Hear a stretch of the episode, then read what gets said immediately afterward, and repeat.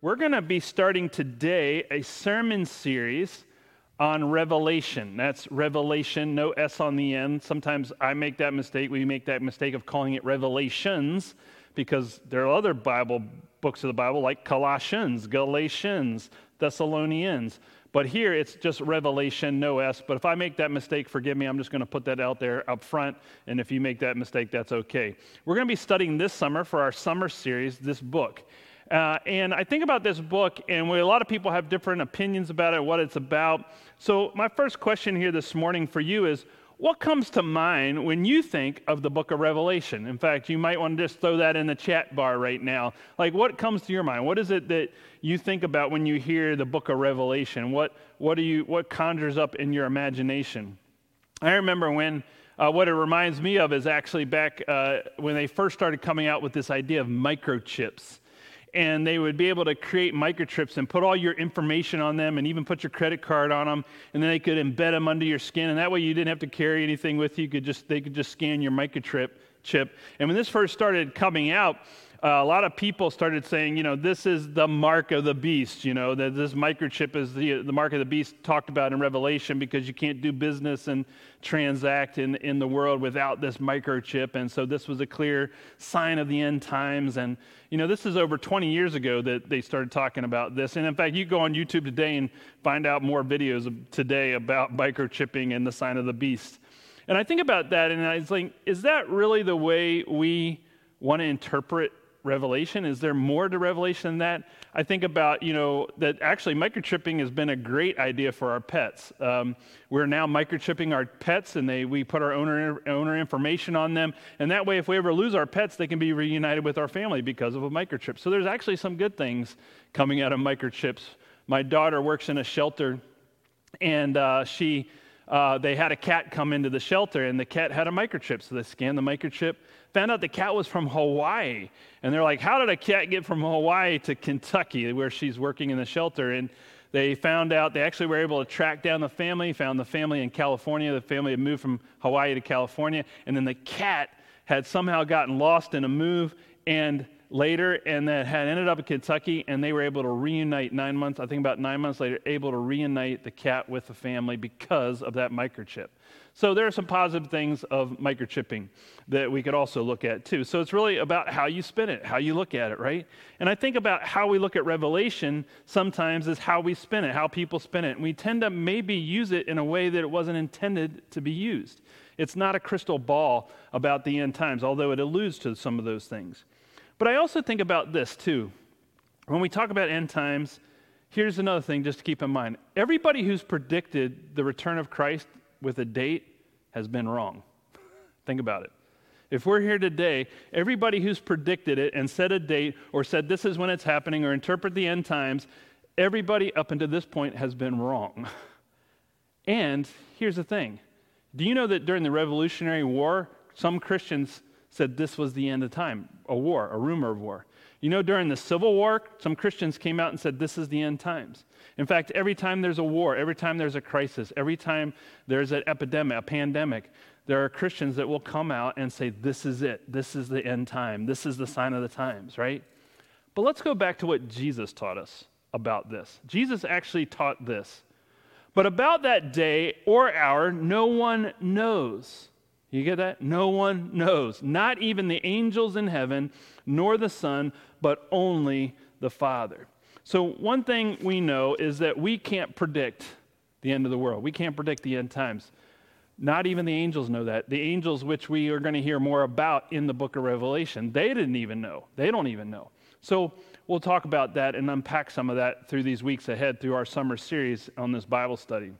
But as we get started, let's just jump in, and then we're going to jump into chapter one and just kind of give an introduction to the book of Revelations. But let's jump in to the first three verses. And I'll read it for you. And you can follow along in your Bible.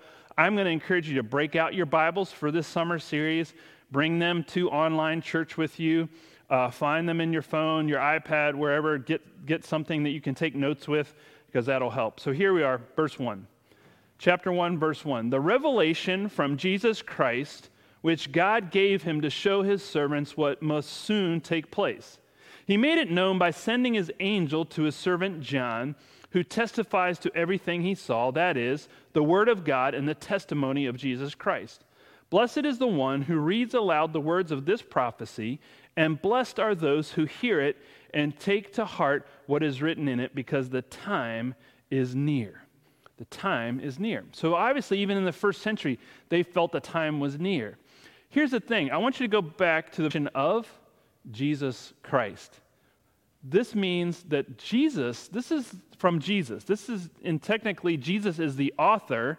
John is the secretary of Jesus. He's taking the vision from the angel, Jesus to the angel to John.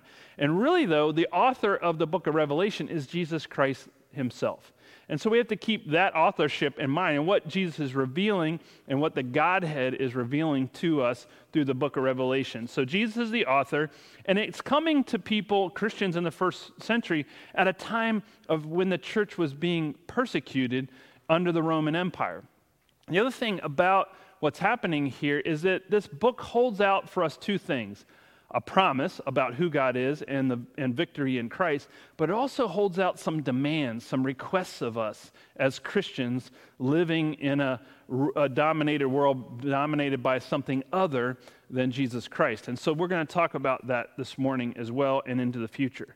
The other thing we need to keep in mind about Revelation is that we actually need the Old Testament and the Old Testament prophets to help us understand the symbolism in the book of Revelation. So, this actually creates a little bit more work for us as we look at this because we actually have to go back to the Old Testament, learn from the Old Testament prophets, their symbols, what they're communicating, and bring some of that understanding into our interpretation of the book of Revelation. So, this actually makes more work at least for the preacher. I don't know about you, but it makes actually work because we have to do some more digging in the biblical text.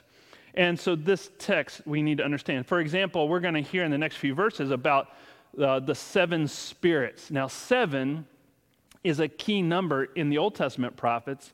It's carried over into Revelation. In fact, if you look behind me today, you see what? Seven lights behind me representing the seven churches, the seven lampstands that are talked about in Revelation. This will be here through our series, but it's a reminder of this number seven, which is a sign, a symbol of holiness and perfection, and that, that this calling of the church to be that holy church, right? And so that's coming out of Revelation. And we need, though, the Old Testament prophet Zechariah to understand that because in Zechariah 3:9 and 4:10 we learn about the seven eyes of the Lord that are watching humanity. And again, this is a reference in the next few verses to those to that Old Testament reference. So this is a good example of how we need the Old Testament to understand the prophets particularly. And the other thing to keep in mind and this is the last thing I'll say about the context, but here's the thing this was happening during the time when a ruler was in place. We, we, most scholars agree it was under the Caesar named Domitian. And this Caesar, emperor, also known as the emperor, would have been demanding that he be worshiped. So here's something about Rome, the Roman Empire. They would worship and venerate the Caesar or the emperor. But most of the time they did it while the emperor, after the emperor had died, you know. But in this case, Domitian actually asked the people to worship him while he was still alive. He was demanding 100% allegiance, allegiance and worship to him as their emperor. So think about that.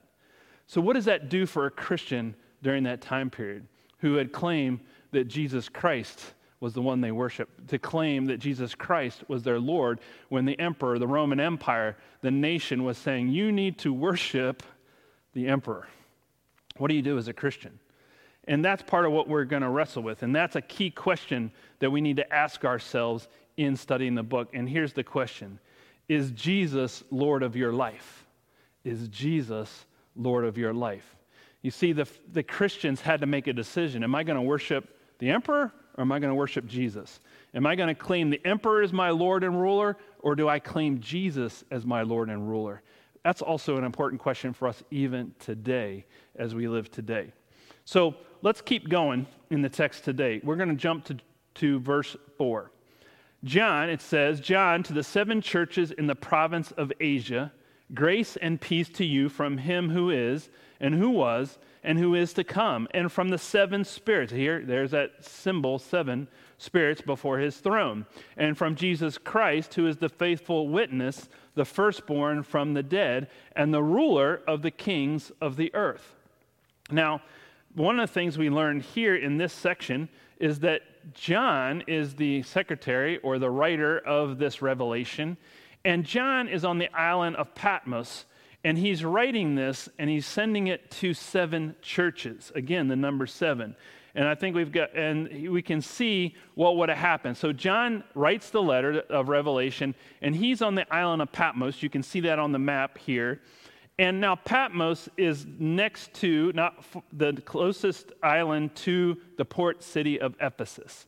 And so the first letter, this letter would have gone to the church in Ephesus, which is that port city, and uh, number one, and then it would have been taken to each of the other seven, other six churches, seven in total: Ephesus, Smyrna, Pergamos, Thyatira, Sardis, Philadelphia, and Laodicea. And so these, this letter would have traveled. This is how mass communication happened. Think about it. no TV, no internet, uh, no phones, uh, no printing presses, no newspapers, no magazines. And so what happened is that John recorded this probably on a scroll, and then that scroll was taken to each of the churches and read in each of the churches, and that's how they mass, communicated to the masses, so to speak.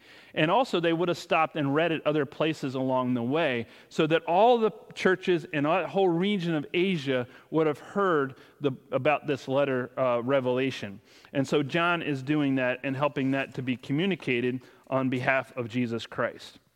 And so, that's just a little bit of historical context as we jump into this, this uh, revelation today. So, we'll, we'll keep going. I want to point out and stop here at verse 5 and 6 for a moment. It says, To him who loves us and has freed us from our sins by his blood and has made us to be a kingdom and priests to serve as God and Father, to him be glory and power forever and ever. Amen. And we'll see this word amen happen a lot in this book. Amen means so be it. May it be so. That's what it means. It doesn't mean the end, uh, it means May this happen. May this be so. As it is in heaven, may it be so on earth. Amen. And that's the title of our series. So think about this, though. I want you to, that, that verse says that we're a kingdom and we're priests. So think about that. Have you ever thought of yourself as a priest? Have you ever thought about yourself as a Christian as a priest? Now, the first hearers of this letter would have thought of a priest as someone who worshiped in the temple in Jerusalem and offered sacrifices to atone for the sins of people in the temple system in the first century. They would have thought about a priest, that's what a priest does. A priest is constantly worshiping God, constantly offering sacrifices to God. That's what a priest does. Now, interesting that this word priest is used at the very beginning of the book, and this idea of worship comes in because, as some people have said, Revelation may possibly really be a book about worship and who we worship, right? And we're called to be priests. That means we're called to be full time worshipers of God. Do you think about yourself that way? Do you think of yourself as a priest?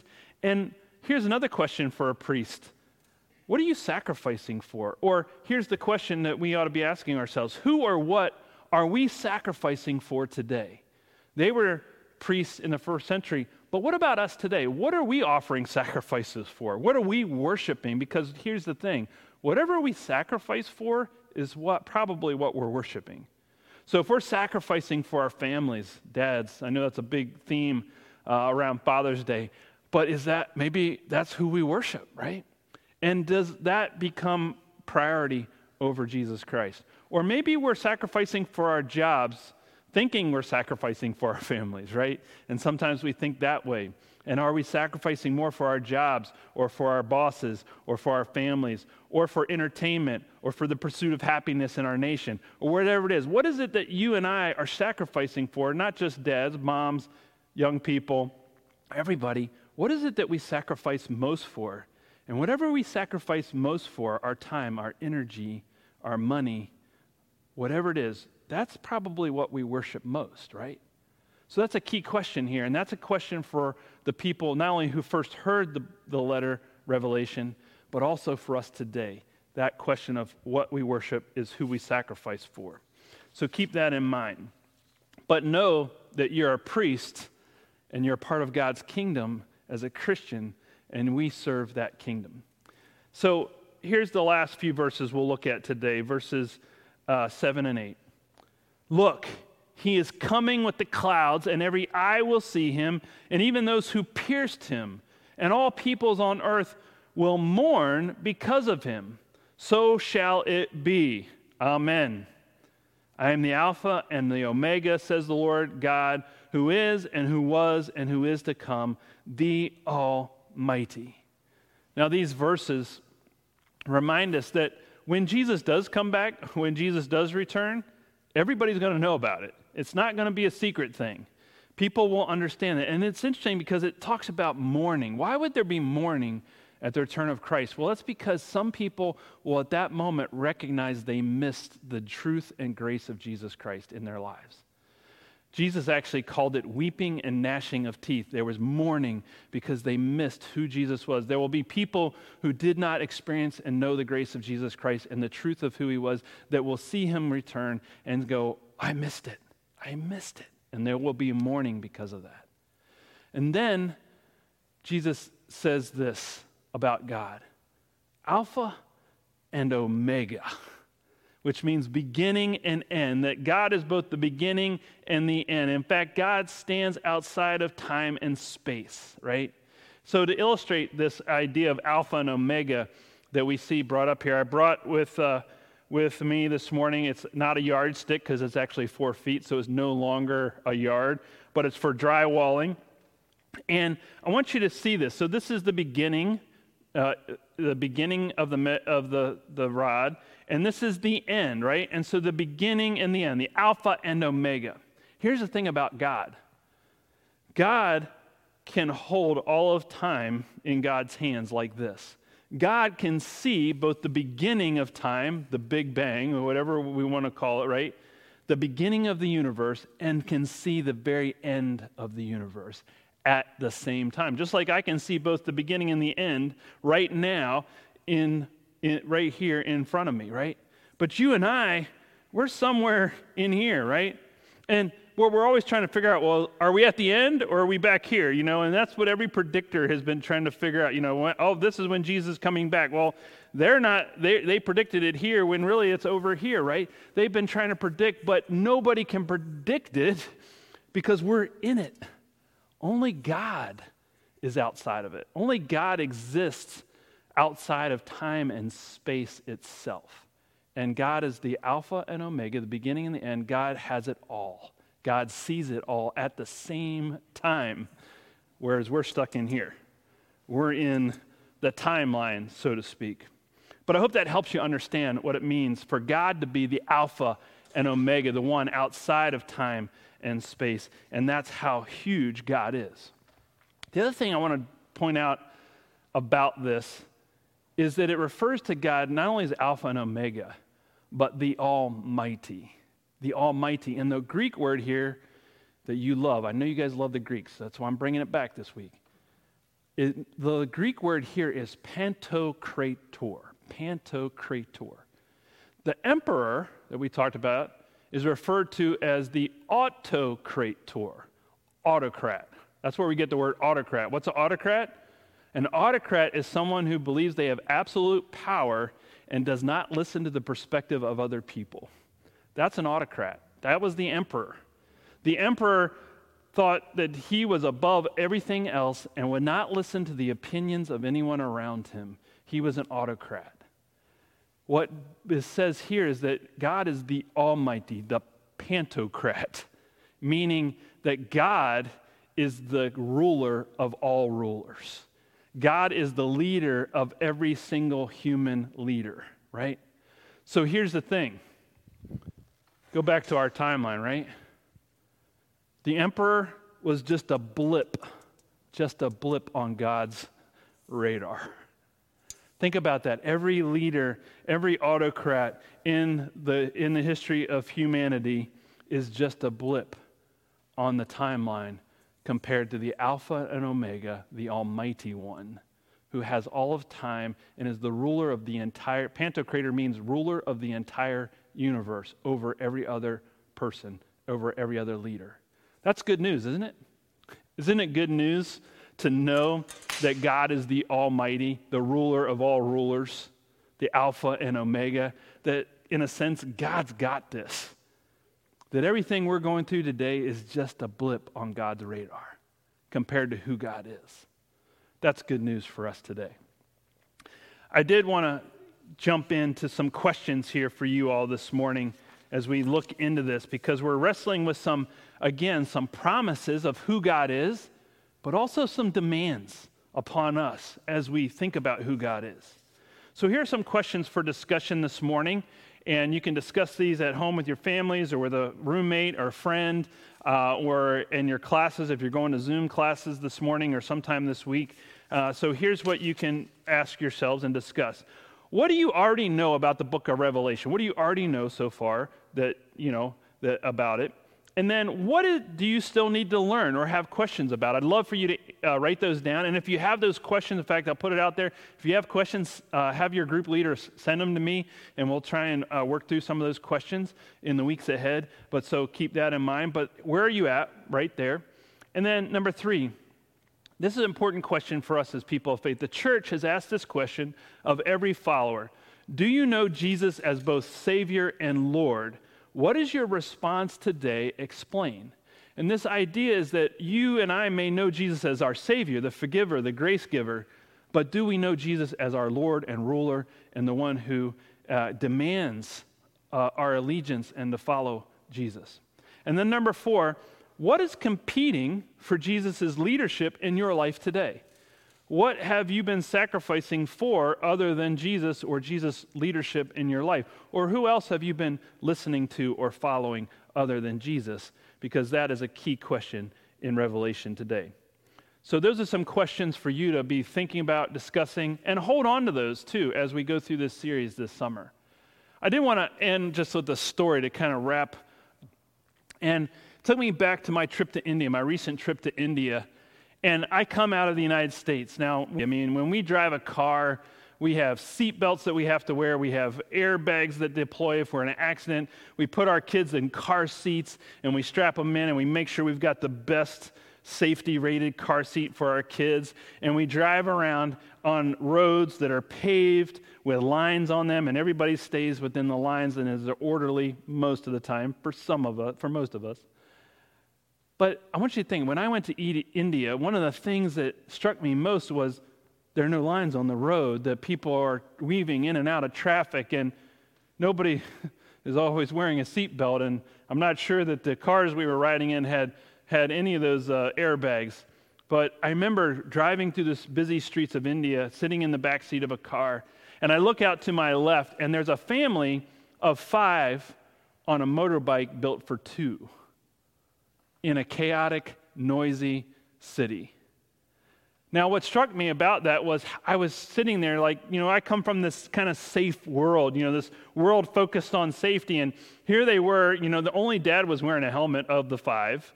And they're on a motorbike built for two. So dad's riding the motorbike. He's got a kid sitting on the gas tank in front of him. He's got another one of his older kids sitting in between in behind him with their hands on his waist holding on.